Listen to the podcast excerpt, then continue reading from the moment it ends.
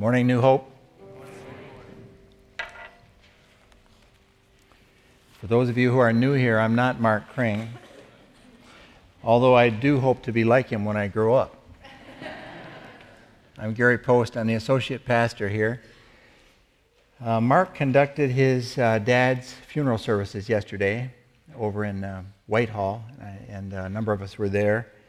And uh, so I encouraged him this week to let me do the weekend services and uh, so that he could focus on what he needed to do with his dad's arrangements uh, over the weekend. And, uh, uh you know, one of the things that, uh, that he mentioned uh, during the service yesterday as he spoke was that his, his dad had requested something unusual to be mentioned in the, in the, in the funeral service.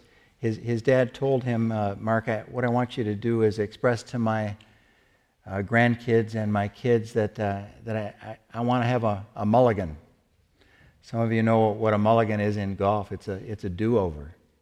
He, he, he said, eh, many of you know that uh, Mark's been open about this as well, that uh, his, his dad at one point in his life was an alcoholic and was not the parent or the father that he had hoped to be. And uh, didn't realize that until it, it was uh, too late. And so he, one of the things he said yesterday was, don't wait uh, until it's too, too late to make those kinds of decisions. Now, God redeems and restores, and it ended well. And, and uh, Mark's dad is a child of God, and he, he's with God today. But um, eh, like God redeems all of us, it's all a work of grace, isn't it? Uh, but his point was that uh, sometimes you make decisions that, uh, that you can't take back, and there are consequences that are inevitable from those decisions. And, and so uh, it was his way of saying, uh, I, w- I wish I could do it better. Um, we're going to talk about prayer today. Prayer is one of the most powerful ways of making sure that at the end of your life you won't have to ask for a mulligan.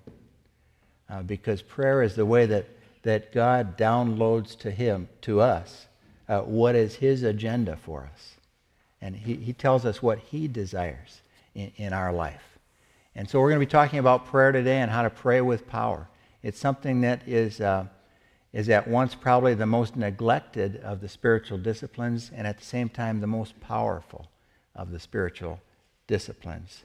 And, uh, and I'll, I'll, warn you up front, I didn't mention it at the other two services, but I'll warn you up front that uh, if you decide to become a person of prayer, some of you are already, and I, I look up to you in that area, but uh, if you decide to become a, a person of prayer, that Satan will come against you and, and he will attack you. Satan fears nothing more than people of prayer. When, uh, when I was a policeman, uh, I never wanted to be in a situation where I was outgunned. And, uh, and, and Satan, when, when you begin to pray, Satan knows he's outgunned because you're calling down the power of God on him. So uh, that's what we're going to be talking about today uh, a practical approach to prayer. And I'd like to begin by asking that the Holy Spirit would would, uh, would minister to, that, uh, to us this morning as we, as we spend time in God's Word. Dear Father, uh, we thank you for this opportunity. Thank you for um, uh, what, what you are about to teach us in the area of prayer. We pray that you would, uh, your Holy Spirit would uh, act in power here, that you'd open our hearts, remove any obstacles uh, that may be present in terms of our thinking or anything that Satan wants to do here to distract us. And we pray that you'd allow us to focus on what you have to say to us in the area of prayer. We ask you, as your disciples did, Lord, teach us to pray. I pray that you would work through the, uh, you, you, said that your grace is sufficient, that uh, your strength is perfected in weakness. And I pray that you'd work through the weakness of me as your messenger and, and uh, the weakness of this message to minister your power here today. And I ask it in the powerful name of our Lord and Savior, Jesus Christ. Amen. Well, I'd like to begin with a, a story about how God works in our lives. And it's a story uh, from a, a, pastor named Ken Gaub that I ran across. And he, he wrote a book called God's Got Your Number. And uh, this story is in his own words, again, about how God works in our lives and uses prayer to do that. He, he says, A few years ago, I learned the reality of the fact that our God not only loves us, but knows where, where we are and what we're doing every minute of the day. At the time, I was driving on I 75 near Dayton, Ohio, with my wife and children We turned off the highway for a stop at a restaurant. My wife, Barbara, and the children went into the restaurant, but I suddenly felt the need to stretch my legs. So I told them to go ahead and that I would join them in a few minutes.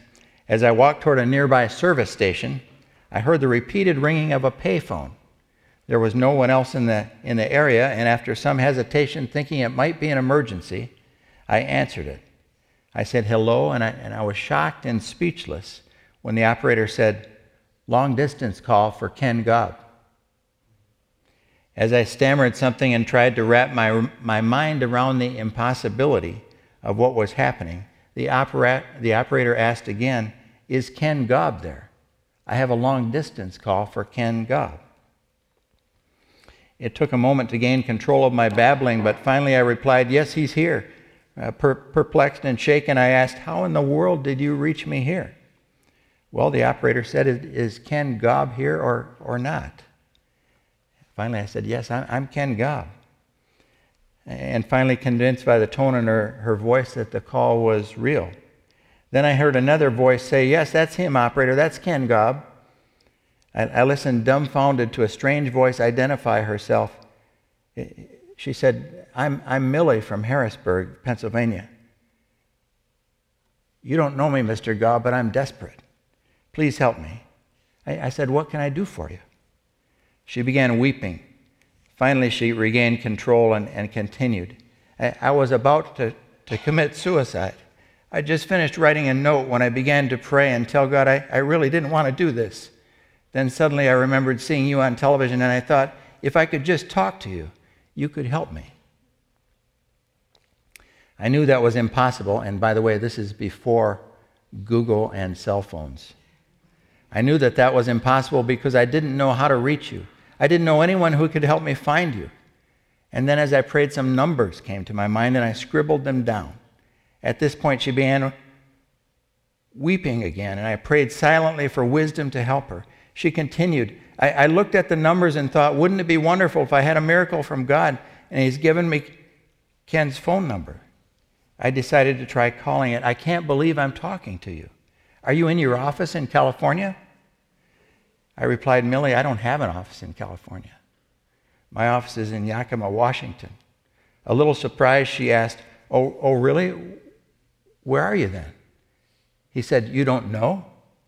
I, you made the call. She explained, But I don't even know what area I'm calling. I just dialed the number I had on this paper. Millie, you won't believe this, but I'm in a phone booth in Dayton, Ohio. Really? She exclaimed. Well, what are you doing there? I kidded her gently. Well, I'm answering the phone. It was ringing as I walked by, so I, I answered it. Knowing this encounter could only have been arranged by God, I began to counsel the woman. As she told me of her despair and frustration, the presence of the Holy Spirit flooded the phone booth, giving me words of wisdom beyond my ability. In a matter of moments, she prayed a prayer to receive the Savior who would lead her out of her situation to new life. I walked away from that telephone booth with an electrifying sense of the Heavenly Father's concern for each of His children. What were the astronomical odds of this happening? Only an all knowing God could have caused that woman to call that number in that phone booth at that moment in time. I couldn't uh, contain my excitement as I rejoined my family and told my wife, Barb, you won't believe this. God knows right where I am. What words would you use to describe that story? This is the audience participation portion. Unbelievable. I'm sorry, what else? Supernatural a miracle, phenomenal. Yeah, amazing, unbelievable, incredible, all those things. Let me draw your attention to the fact that don't all those words describe our God?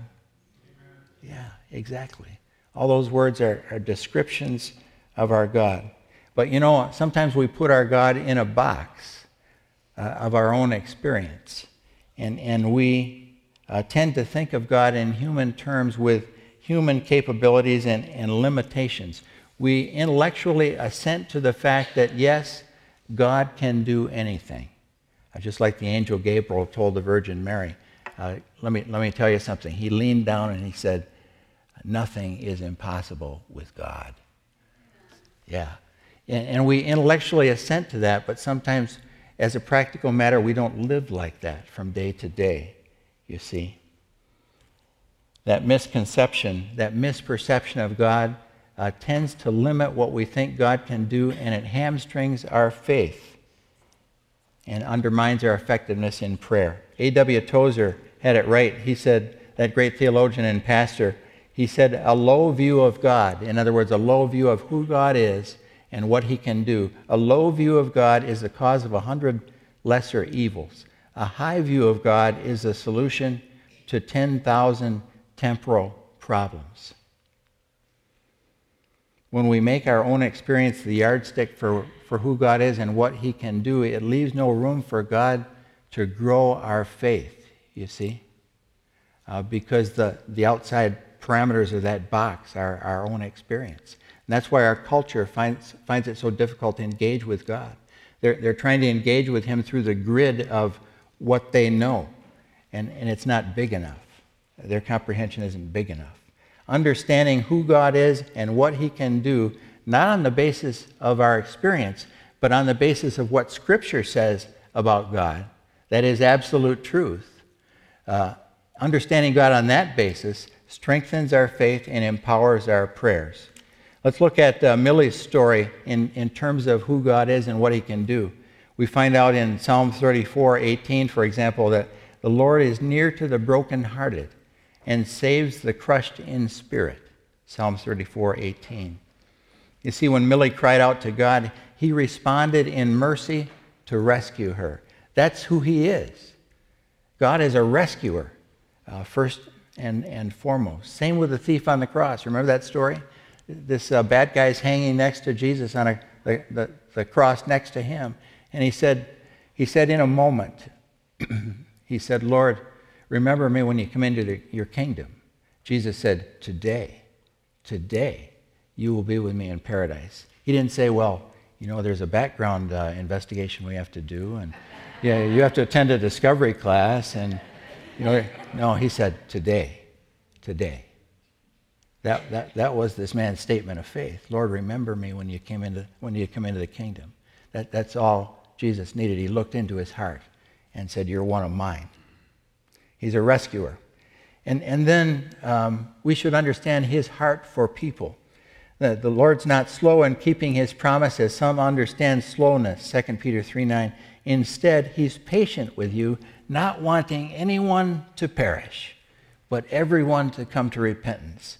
You see, uh, we all, many of us have memorized John 3:16, for God so loved the world that he gave his only begotten son that whosoever believes in him should, should not perish, but should have eternal life, right? God loves the world and he'll go to any length to save people from hell and bring them into relationship with him. Thirdly, we need to understand that the, the mind of man plans his way, but the Lord directs his steps. Uh, Ken Gaub thought he got off I 75 to go to a restaurant, but God was directing his steps. God orchestrates the smallest details of our lives in order to, to bring us into, in order to make our lives intersect with the lives of those that he needs us to minister to as he did with Ken Gaub and, and with Millie. He's an orchestrator. And finally, uh, we need to understand that God is infinitely capable. He says in Isaiah 55 9, For as the heavens are higher than the earth, so are my ways higher than your ways, and my thoughts than your thoughts. You see, sometimes we approach God like, uh, Why all this mystery, God? If you would just explain yourself to us, we could understand. And uh, what he says to uh, what he says to us is, no, you, you really couldn't. N- not only are my thoughts uh, higher than yours, that is, you don't have the horsepower to understand me, uh, but my ways are above your ways. That is, the methods I use to operate, you can't even comprehend because they're beyond the natural. They're beyond what you can do as a human being or even understand as a human being. And um, That's where we need to understand that, that He's God and, and we're not. And, and, and uh, His ways are, are, are far above ours. We're not capable of understanding how He can orchestrate the intersection of two lives like He did with Ken Gaub and, and Millie. Well, how does God use and, and respond to prayer in our lives? And what we want to do is look at an example of that in Acts 12. If you'd break out your Bibles, it'll be on the screen as well. Um, I want to read uh, the story of Peter's jailbreak in Acts 12, verses 1 through 17. I'm going to be reading out of the English Standard Version. I know that you have two, right now, you have two translations in your pew the uh, New American Standard Bible and the uh, ESV or the English Standard Version. I'm going to use the the latter, and that's what's going to be on the screen as well. about that time, verse 1, chapter 12 of Acts, about that time, Herod the king laid violent hands on some who belonged to the church. He killed James, the brother of John, with a sword, and when he saw that it pleased the Jews, he proceeded to arrest Peter also.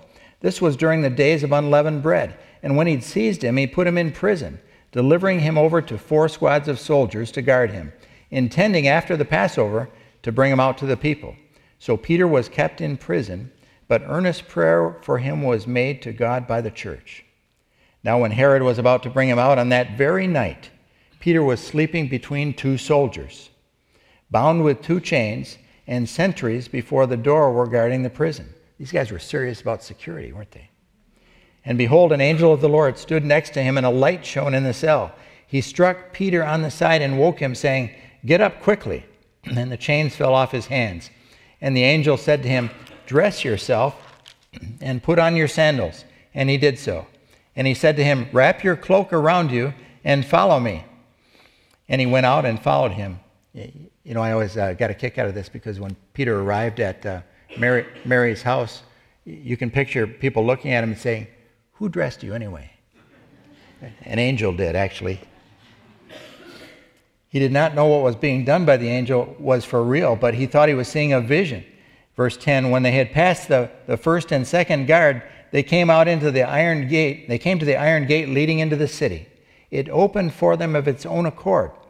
And they went out and went along one street, and immediately the angel left him.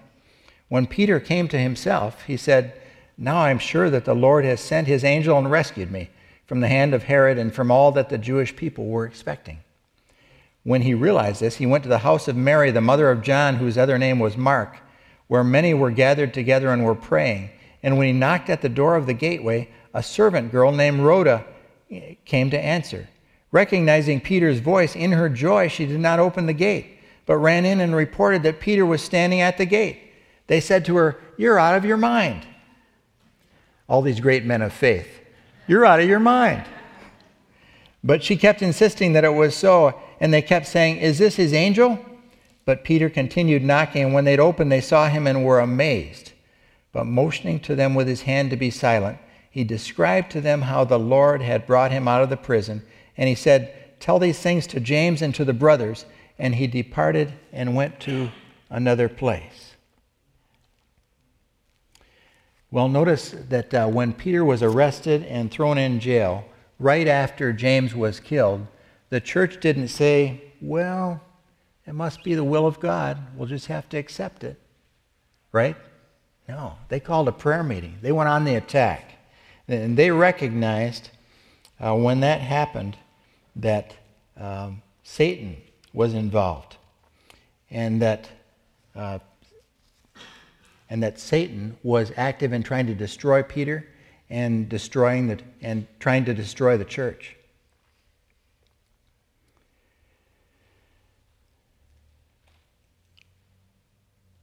Sorry, I lost my train of thought for a second here. Um, notice also that uh, in, verse, in verse 5 that, um, that the church was making earnest prayer for Peter. We, we know that there was some faith there because they were making earnest prayer for Peter in his situation for God to rescue him. Um, but notice also that, uh, that God's response uh, transcends natural law and, and defies human experience. In, in what ways is that true here? What, what things do you see here that are beyond human experience in, in this incident? There are six or seven things. Yeah, the chains fell off, exactly. The, gate opened up on its own. Obviously, it was locked and padlocked and chained, perhaps. What else do you see? Yeah, uh, God, God woke him up. In fact, an angel appeared and, woke him up, hit him on the side, apparently, and woke him up, right? What else? The guards never woke up, exactly. Yeah, the, the, the, guards were apparently oblivious. We don't know whether God caused them to fall into a deep sleep or whether they were just oblivious to, to uh, Peter and the angel walking by.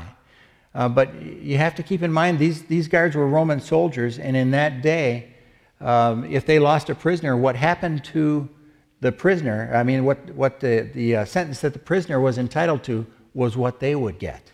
And, and so they had every incentive to keep track of that prisoner and every incentive to, to stay awake and, and be alert. The other thing that, uh, that nobody picked up on in any of the services was the light that came on in the cell. There was a light that came from someplace in the cell that lit up that cell. And keep in mind, this was before Thomas Edison. It wasn't as if the angel came in and flipped on a switch. There, there was light in that cell that nobody could a- account for. So we'd have to say that uh, all those things transcend natural law, they transcend what we normally see in, in human experience. And notice also in this incident that, uh, that God's response here requires an, an element of faith, but did it require overwhelming faith? did it require overwhelming faith? Is there gigantic faith that's demonstrated by these folks? No. They were obedient. Very good. They were obedient in prayer. And Jesus said, what you need to get things done in prayer is what? A mustard seed, right? You need, a, you need an element of faith. That has to be there. But how do we know that they didn't have overwhelming faith, that it wasn't giant faith? They didn't believe it. They were so surprised. And Peter himself was surprised, right? Uh, but the people, in fact, said to Rhoda, You're out of your mind. In other words, we don't believe you. We need to see it for ourselves. Now, what do you think happened to their faith after God rescued Peter in this way? Yeah, it, grew like crazy. That, that uh, story went through the church like wildfire. You, you can bet on it. And doesn't God work the same way in our lives? When, when we see an answer to prayer, He builds our faith, doesn't He? It grows our faith. I can remember the first time that I, I prayed for someone uh, for their healing. And I always explain, you know, you, you, uh, you need to believe that God can heal you. God heals sometimes right away, sometimes over time through the efforts of physicians, and sometimes uh, He doesn't heal until eternity. And, and we, a group of us, prayed for a, a person, and, and um, they were made well. And, and, I, and I, I was surprised. I'm, I'm ashamed to tell you that I was surprised the first time. I'm not surprised anymore because it happens, it happens more and more frequently all the time. And I'm not surprised at God's answers to prayer. That's not just me, that's you as well. When you pray, God answers, and it strengthens our faith. That's the way He works in our lives. Well, uh, what is God's purpose for prayer? What's He trying to accomplish with prayer? I like Jennifer Kennedy Dean's book, Live a Praying Life. It's one of my favorites. She says this about the purpose of prayer purpose of prayer is to release the power of God to accomplish the purposes of God. The purpose of prayer is to discover God's will, not obligate Him to do mine. To reflect God's mind, not to change it. You see, God doesn't intend prayer for us to be kind of a cosmic concierge service where we go through the Sears catalog and list to Him our desires and He, and he meets those. It's more to reshape our desires so that our prayers release His power for His purposes.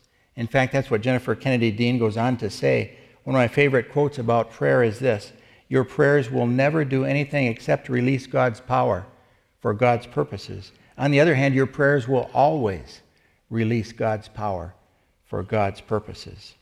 You see, when we pray, prayer releases power in the spiritual realm that affects uh, circumstances and events and people's thinking and their decision making and uh, conflict and relationships and circumstances and sometimes the course of history in response to prayer. Spirit, we call out God's spiritual power, and, and it comes down and changes those things in the natural world.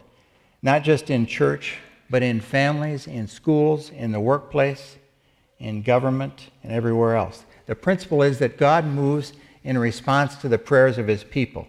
For reasons that we don't completely understand, God waits to act in some cases until we pray. He won't do certain things in our life. He waits for us to pray, and then he acts in response to our prayer. John Wesley, the circuit riding pastor from a century or so ago, uh, said the same thing God does nothing on the earth save in answer to believing prayer. God does nothing on the earth save in answer to believing prayer. If that's not true, then why would Jesus tell us in Luke 18 uh, always to pray and not give up? Always to pray and not give up. Why did Jesus himself get up early in the morning on almost every day and go to his Father in prayer? Why did he stay up all night many times praying? This is the Son of God. Obviously, he had a direct connection to God. Why did he need to pray so much? And if he did, then how can we not need to pray? God uses prayer to prepare and position us for divine appointments. Uh, in uh, the words of Mark Batterson in the book Draw the Circle, he says this God is orchestrating events in our lives all the time to connect us with those who need him. He says, like a grand master who strategically positions chess pieces on a chessboard, God is always preparing us and positioning us for divine appointments. And prayer is the way we discern the next move. The plans of God are only revealed in the presence of God. We don't get our marching orders until we get on our knees. But if we hit our knees, God will take us places we never imagined, going by paths we didn't even know existed. You see, it, Proverbs 16:9 tells us, "The mind of man plans his way, but the Lord directs his steps." God is constantly orchestrating the events of our lives to put us where he needs us to be. Well, prayer raises our sensitivity to God's work around us and, and to the Holy Spirit's leading. It's where we find out what's on God's agenda for us. And, you know, we, we learn that there aren't any coincidences in the life of the child of God. Nothing happens by accident in our network of relationships. God's placed us in this orbit of relationships, this network of relationships, in, in order to use us in the lives of other people. And the Holy Spirit will not only alert you to that appointment, but He will prepare you with whatever you need for that appointment in order to carry out God's purpose in that situation. You know, I like uh, snow blowing. And I, don't, I don't know about uh, you guys, but I enjoy running a snowblower. I think it's fun. And uh, my driveway is a little small, so I, I, don't get much snow to snow blow. So whenever I finish, my wife knows that uh, if she goes to look for me, I'm probably snow blowing the neighbor's driveway. We have a single mom who lives next door, and she has a couple of college age daughters. So the other day when, uh, when we ran out of snow at my place, I, I went next door. Actually, I saw one of the, the girls out there in the, in the driveway shoveling snow. And uh, I went over and said, Alexis, you know, you, you're shovel, shoveling a lot of snow for somebody that owns a snowblower. And she said, uh, well, I, you know, she really didn't know how to run it and so on. So I helped her out a little bit, and then I asked her about her college plans, and, and we got into a, a wonderful conversation. I, I sensed at that point in the conversation it was no longer in my control, and that God had taken it, taken it on a left turn, and we were having a spiritual conversation. And uh, she talked to me about what was going on in her life, and I had an opportunity to encourage her and, and speak the truth of God's word into her life and encourage her in her walk with Him. And I, as it happened, here's one of those divine coincidences, you know. As it happened, I just happened to have one of these little devotionals in my car, uh, the Jesus Calling devotional that a lot of you use and, uh, and value. And I said, I, I think this will be a real encouragement to you. Why don't you take this? Well, she was so very grateful that she and her mom came over later with a, with a Starbucks card for me. I, I thought that was really nice. But it, it's an, an, example of how God, at, at one point, the Holy Spirit said to me, Gary, this isn't about blowing snow. This is about speaking truth into somebody else's life and encouraging them. That's why I brought you here to this place. And that happens to you as well. I know in, in many cases in your workplace or in your neighborhood. Well, God uses prayer as a weapon in the battle for the hearts and minds of those around us. You know, we're engaged as believers in a spiritual battle for the eternal destiny of those people that God has surrounded us with. And Paul describes the nature of the battle. He says in Ephesians 6 Finally, be strong in the Lord and in the strength of his might. Put on the whole armor of God, that you may be able to stand against the schemes of the devil. For we do not wrestle against flesh and blood, but against the rulers, against the authorities, against the cosmic powers over this present darkness, against the spiritual forces of evil in the heavenly places. Folks, here, here's an aside this is not a video game. This is a very real battle. Just because you can't see the spiritual battle that's taking place around us all the time doesn't mean it, it doesn't exist.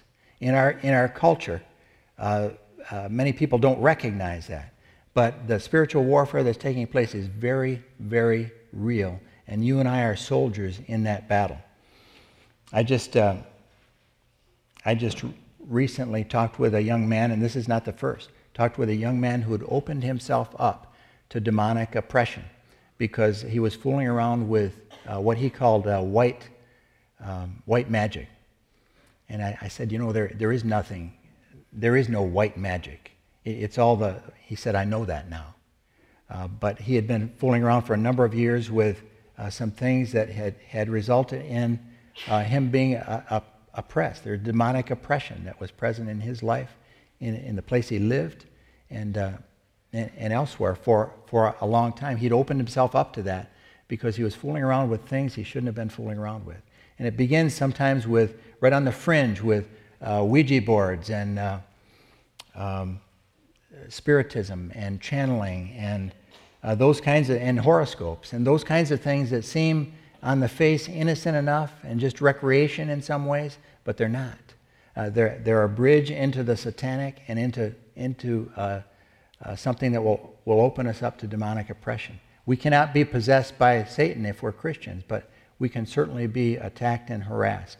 And, so that's something we need to stay away from and, and, warn everybody else to stay away from. A good example of that kind of spiritual battle was Bob Bagley. Dr. Bob Bagley was a, a, a, um, a missionary in Africa, small village in Africa. And they were so small, their church was so small that they met under a tree. And it was a giant fruit tree, and it provided them with the shade that they could uh, use to meet in, in the heat uh, of um, the African uh, Sunday and have their services and worship and pray together. And of course, uh, it was competition for the local witch doctor. And so he, he attacked. And he, in fact, put a curse on that tree. And the, the tree withered, the leaves fell off it, and they'd lost their place to meet. Uh, but Bob knew that uh, it was much more than that, that uh, the church was overshadowed by that curse and it undermined the authority of their message and the authority of the name of God. And uh, he knew their status in that village was in jeopardy if he didn't attack that directly. So he called for a, a public prayer meeting. And much like Elijah, who, ch- who challenged the prophets of Baal uh, to a prayer duel, Bob confronted the curse and he called down a, a blessing on that tree. He literally had his church members lay hands on that tree and, and he prayed that God would, would uh, confront that curse, would destroy the work of, of Satan and, uh, and would revive that tree. And he knew that it was a very real risk because if God didn't answer his prayer, it, it, they would be in a much deeper hole as a church in that little village than they were now. But God, God responded. He said, God, you know, uh, it's not my name that's at, at stake here, it's your name that's at stake here. And please respond in power and restore our, our tree. Not only did God break the curse and, and restore that tree, so that uh, it had foliage again and they could, they could meet under it and, and uh, meet in the shade of it. Uh, but he also made it so that tree, the only fruit bearing tree of its type in the area, uh, that delivered fruit twice a year, not just once a year. Twice every season, it, it bore fruit. So it was a, dub, it was a double blessing. And, and uh, God's name was lifted up in that village. People came to Christ uh, because, because God confronted Satan, because Bob was willing to pray boldly and confront Satan there, and that, uh, that tree was restored. God loves it when we pray with boldness and ask Him to show His power for His purposes. Some of the greatest answers I've had uh, to prayer, folks, and some of you can attest to this as well, have been when I've been embarrassed to pray. And, and I've, I've been thinking, well, God, what if you don't deliver? You know, what if you don't do what, I, what I'm going to ask you to do? uh, then I'll be embarrassed, you know. But you see, it's not my name on the line. What I always say is, Lord, it's your name. It's your name on the line. You respond. You do what you think is best in this situation to, to, to glorify your name. And, and He does. Well, God has given us spiritual weapons to destroy Satan's strongholds, and that's what Bob used in this case. Um, and Paul tells us about those in, in 2 Corinthians 10. He says, For though we walk in the flesh, we're, we're not waging war according to the flesh, for the weapons of our warfare are not of the flesh, but they have divine power to destroy strongholds. We destroy arguments and every lofty opinion raised against the knowledge of God, and we take every thought captive to obey Christ. Um, strongholds are patterns of sin that we or others are engaged in. They can be addictions, uh, dependencies of some kind. They can be uh, demonic influence, like in this village. They can be uh, delusions that Satan has put on us. All are things that Satan uh, creates as obstacles in our, in our minds or elsewhere to obstruct people from the truth of the gospel. You see? Uh, he will try to put obstacles in your way to, to prayer. He, and he puts obstacles in the way of those around us to, to coming to faith in Jesus Christ. He'll create delusions in their mind or lofty opinions raised up in, in their minds that keep them from the gospel. And those are the things that we destroy in prayer using those spiritual weapons. I met a man uh, recently, who, a young man who said he was an atheist. I wasn't discouraged about that. He was very hard toward God and toward the things of the gospel, and very angry. And uh, I just sensed that the Holy Spirit was, uh, was drawing him, that God wanted him in the kingdom. And I began praying for him.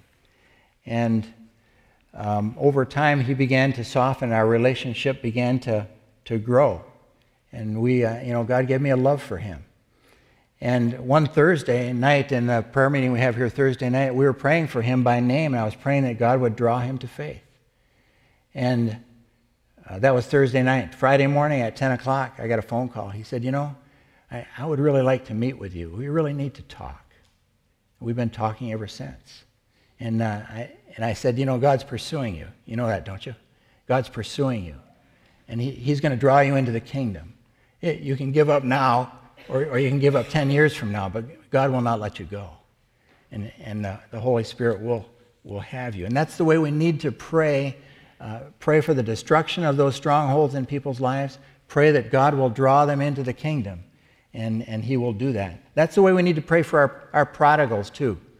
Uh, prodigals are, are, in many cases, uh, those of you who are parents my age, some of you have uh, kids who have wandered away from the faith or who were never believers in the first place and who are far from the things of God. Some are way off in the weeds, doing things that uh, are not pleasing to God. I, I know the stories because I hear them all the time. But that's the way we need to pray for our prodigals that, that, uh, that um, Satan's strongholds in their lives, the work of Satan in their lives will be destroyed and that the Holy Spirit will open them up to the truth of the gospel and that God will draw them. And He is faithful to do that. He is faithful to do that. Here's a promise that you can pray back to God Isaiah 49 25. For thus saith the Lord, even the captives of the mighty shall be taken, and the prey of the tyrant be rescued. That's God doing the rescuing there. For I will contend with those who contend with you, and I will save your children. You see? And then praise God before the fact for what He's going to do. He says, I've got your back. If you will pray, I will draw your children. Church history, folks, if it's an encouragement to you, church history is full of prodigals who have uh, come to faith in Jesus Christ, and God has used greatly for the kingdom. Um, St. Augustine, uh, the great father of the church, was a drunk and a womanizer. And uh, his mother, Monica, prayed for him for years, and finally he came to faith, became one of the the, uh, the great saints of the, of the church, in the history of the church. Uh, George Mueller, who many look to as a model of faith and prayer, great man of God. George Mueller was a drunk and a womanizer and a thief and a con man. He was thrown in jail before a friend had invited him to a Bible study. And George Mueller uh, was drawn to faith, became, became a powerful man of, of God. You can read his biography. Uh, Franklin Graham, Billy Graham's son, was a rebel you know, I'm sure he embarrassed his dad to no end, uh, but went way off the, the track and, and uh, was far from God. He wrote a book about it. And, and now uh, God drew him back. I'm sure the prayers of his parents were a, a powerful factor in that. God drew him back. He's a great man of God. He's the head of Samaritan's Purse and is doing a wonderful work for God all over the world. That should be an encouragement to you. Don't give up. Persist in prayer. Uh, God has your back, and God will draw them back in His timing. Powerful examples of, uh, of two churches who prayed others into the kingdom. Corporate prayer is especially powerful. Uh, in, the, in the book, The Prayer Saturated Church, Cheryl Sacks cites the church where 10 people gathered, 10 intercessors gathered once a week for two hours to pray by name for a group of 60 people who were not yet believers in Jesus Christ. Those names had been generated from within the church. Four months into that prayer effort, 45 of the 60 had come to faith in Jesus Christ. And, and many of those were what were called hard cases uh, by the individual Christians who had been praying for them for years. They were hard cases.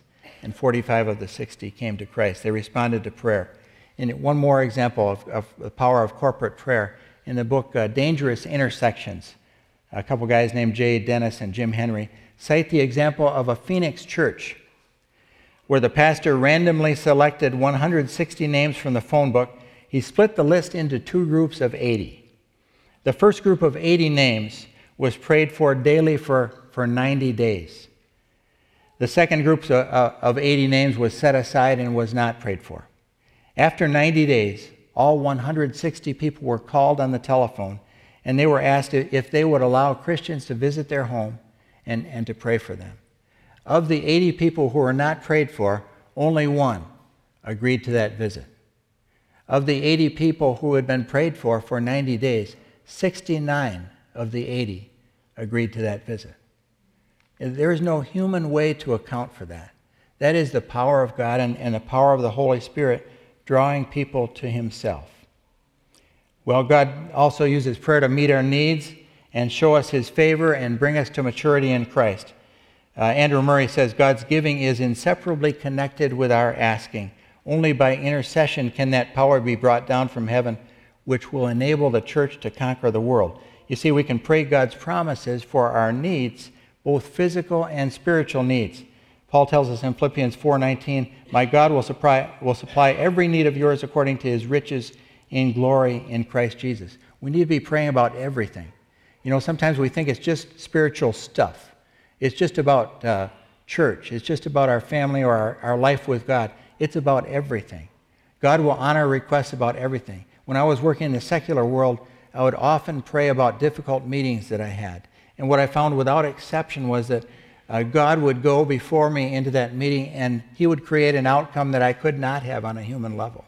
God wants us to pray about everything. Did you know that in, in uh, Deuteronomy, He promises us, He says, I am the one who gives you the ability to create wealth. I am the one who gives you the ability to create wealth. Uh, God is concerned about our finances, our success in business, and, and everything else that we experience in, in life. We can pray about that. And our spiritual maturity is part of that Paul prayed for the Colossian Christians in uh, Colossians 1, and he prayed for their spiritual maturity. This is what he said For this reason, since the day we heard about you, we've not stopped praying for you. We continually ask God to fill you with the knowledge of his will through all the wisdom and understanding that the Spirit gives, so that you may live a life worthy of the Lord and please him in every way, bearing fruit in every good work, growing in the knowledge of God, being strengthened with all power according to his glorious might, so that you may have great endurance and patience. Let me draw your attention to the fact that all these marks of spiritual authority come through prayer. We ask God for them and he gives them to us. Do you not have a desire to get into God's word? That's fine. I understand that. Ask God for that he will give it to you. Do you have a, do you find yourself without a desire to pray? Fine. Ask God for that. He will give that to you. Somebody said to me the other day, you know, I, uh, Pastor, I, I just can't uh, memorize Scripture. I said, stop thinking about things on a human level. At, if you desire to answer Scripture, to, to uh, memorize Scripture, don't you think God desires the same thing for you? Ask Him for that, and He will give you that ability to memorize Scripture that you don't have on a human level. That, that's what God does. Well, there are some practical steps that we can take to improve our, our prayer lives. Uh, first of all, eliminate barriers to answered prayer, and, and one of those is simple prayerlessness. We, uh, James says, you do not have because you do not ask. It's as simple as that. God wants us to pray about everything in our lives sickness, financial difficulty, broken relationships, prodigal kids. If you're like me, my knee jerk response is to turn it into a do it yourself project and, and to say, well, these are the options, you know, this is the best one, and this is how I'm going to implement that, and action steps. And, you know, pretty soon I'm, I'm doing God's job for him, and not nearly as well. What God wants us to do is turn that over to Him, and He will go ahead of us, and He, he will resolve those situations in our lives. Mark Batterson says the greatest tragedy in life is the prayers that go unanswered simply because they go unasked. Billy Graham said something similar. Heaven is full of answers to prayer for which no one bothered to ask.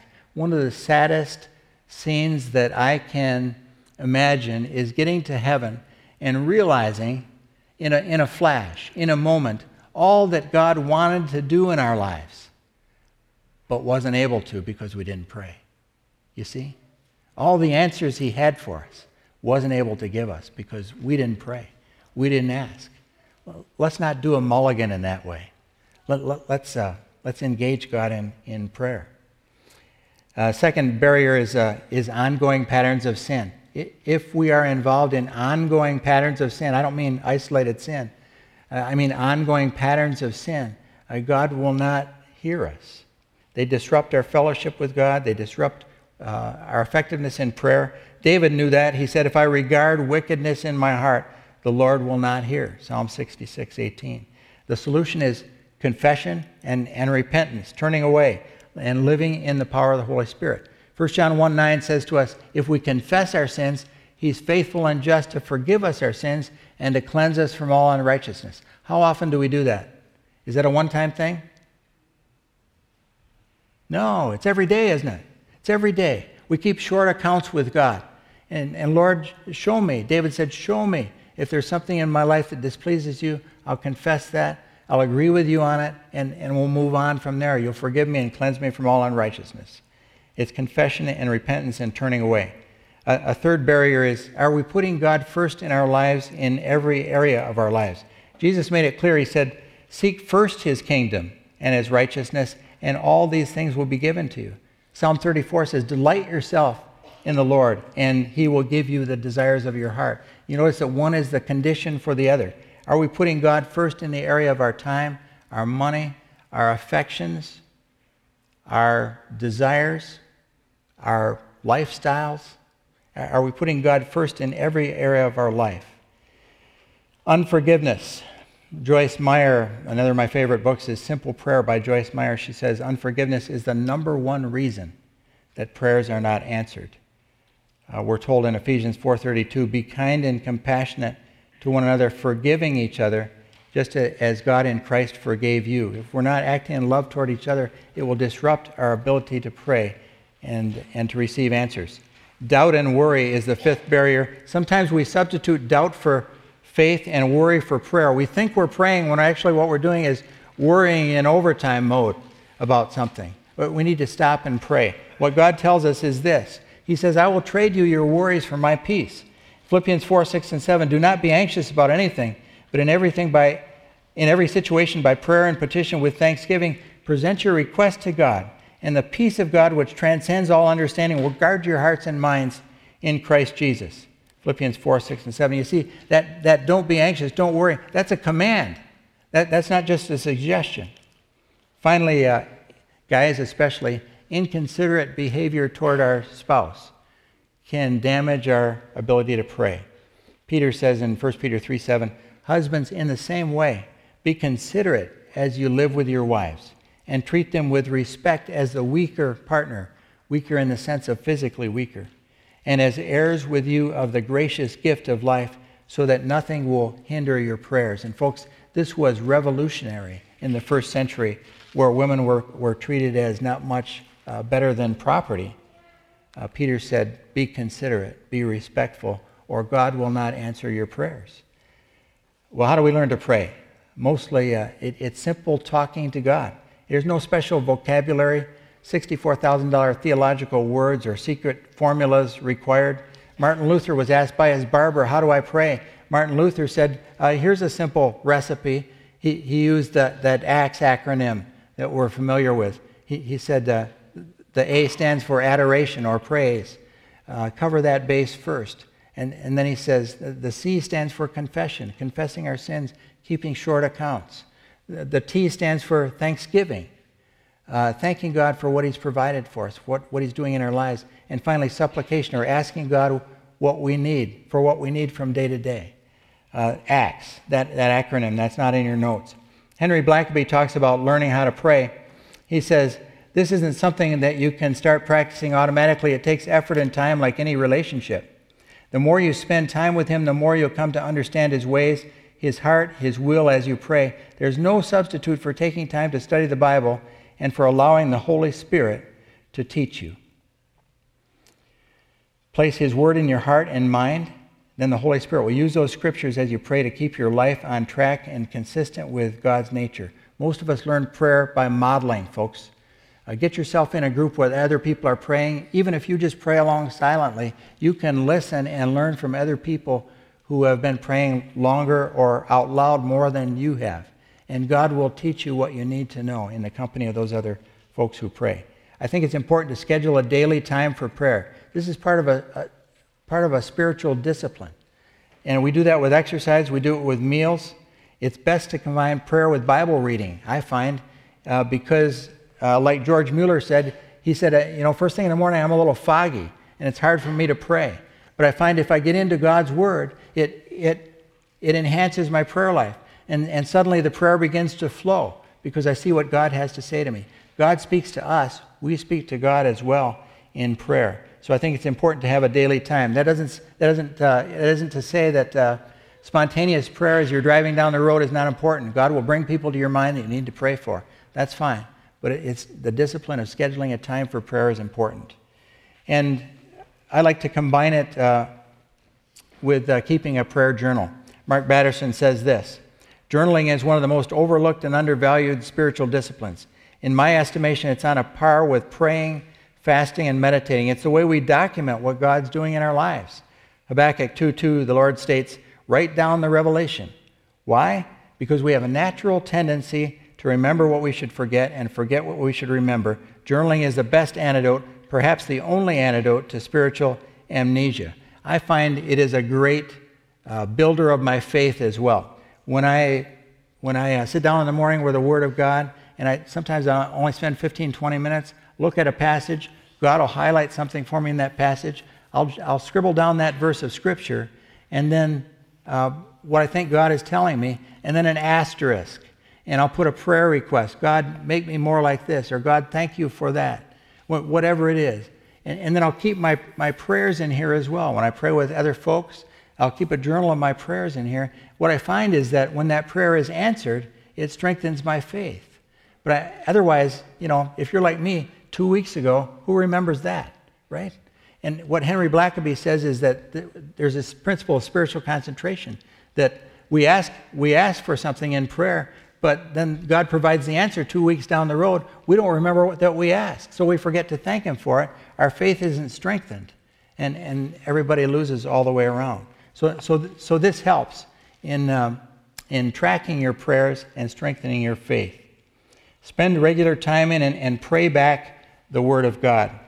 I think, I think all of you have in your bulletins probably uh, this little card, personal prayers from Colossians.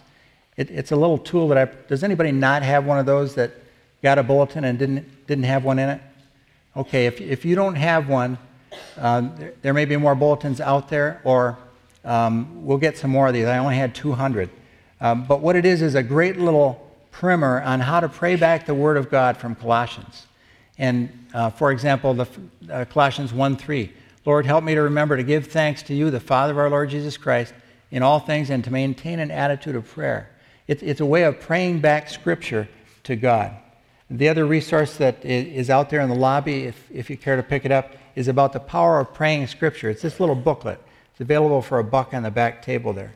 Both powerful resources in helping engage you in prayer and the Word of God. Finally, pray with others. And uh, the, there is a power in corporate prayer that is unlike any other. Jesus said, If two of you agree on earth about anything, uh, they ask, it will be done for them by my Father in heaven. Where two or three are gathered in my name, there am I among them.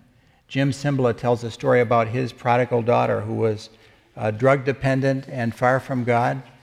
Uh, Jim Cymbala is the pastor of Brooklyn Tabernacle Church in New York. And uh, of course, he and his wife were agonized over that and prayed for her for, I, I, believe it was two years that she was gone. In some cases, they didn't even know where she was, they didn't even know if she was alive.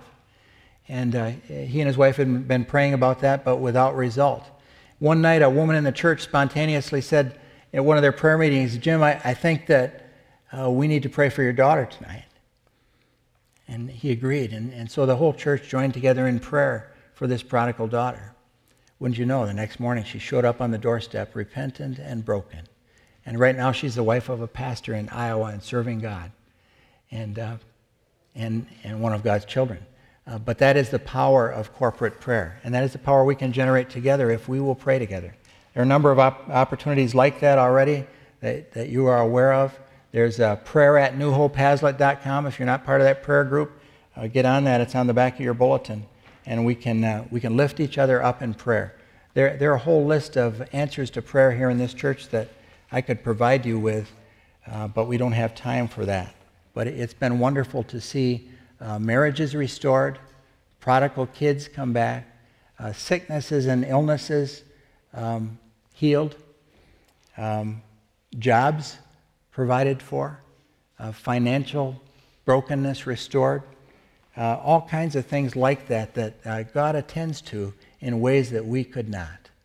So I want to encourage you to, to engage in that way in, uh, in prayer with your Heavenly Father, and He will respond. Let's, uh, let's close in prayer. And I'm going to pray for you the, pray, the prayer that, uh, that Paul prayed for the Colossian believers. Father, we thank you for this time together. I thank you for uh, these folks and for their desire to know you and to walk with you more deeply. I pray that you'll in, impress your word on our hearts. And as your disciples asked you, uh, that, uh, that we would ask you as well. Teach us to pray, Lord. And, and Lord, as, as Paul prayed for the Colossian Christians, we would uh, ask you to fill us with the knowledge of your will through, through all the wisdom and understanding that, that your Holy Spirit gives us, so that we could live a life that is worthy of the Lord, and that we would please you in every way, that we would bear fruit in every good work, that we would grow in the knowledge of God, that we would be strengthened with all power according to your glorious might so that we would have great endurance and patience in the faith. And we ask all this, Lord, in the powerful name of our Lord and Savior Jesus Christ. Amen. Sorry I kept you. Thanks for the time this morning.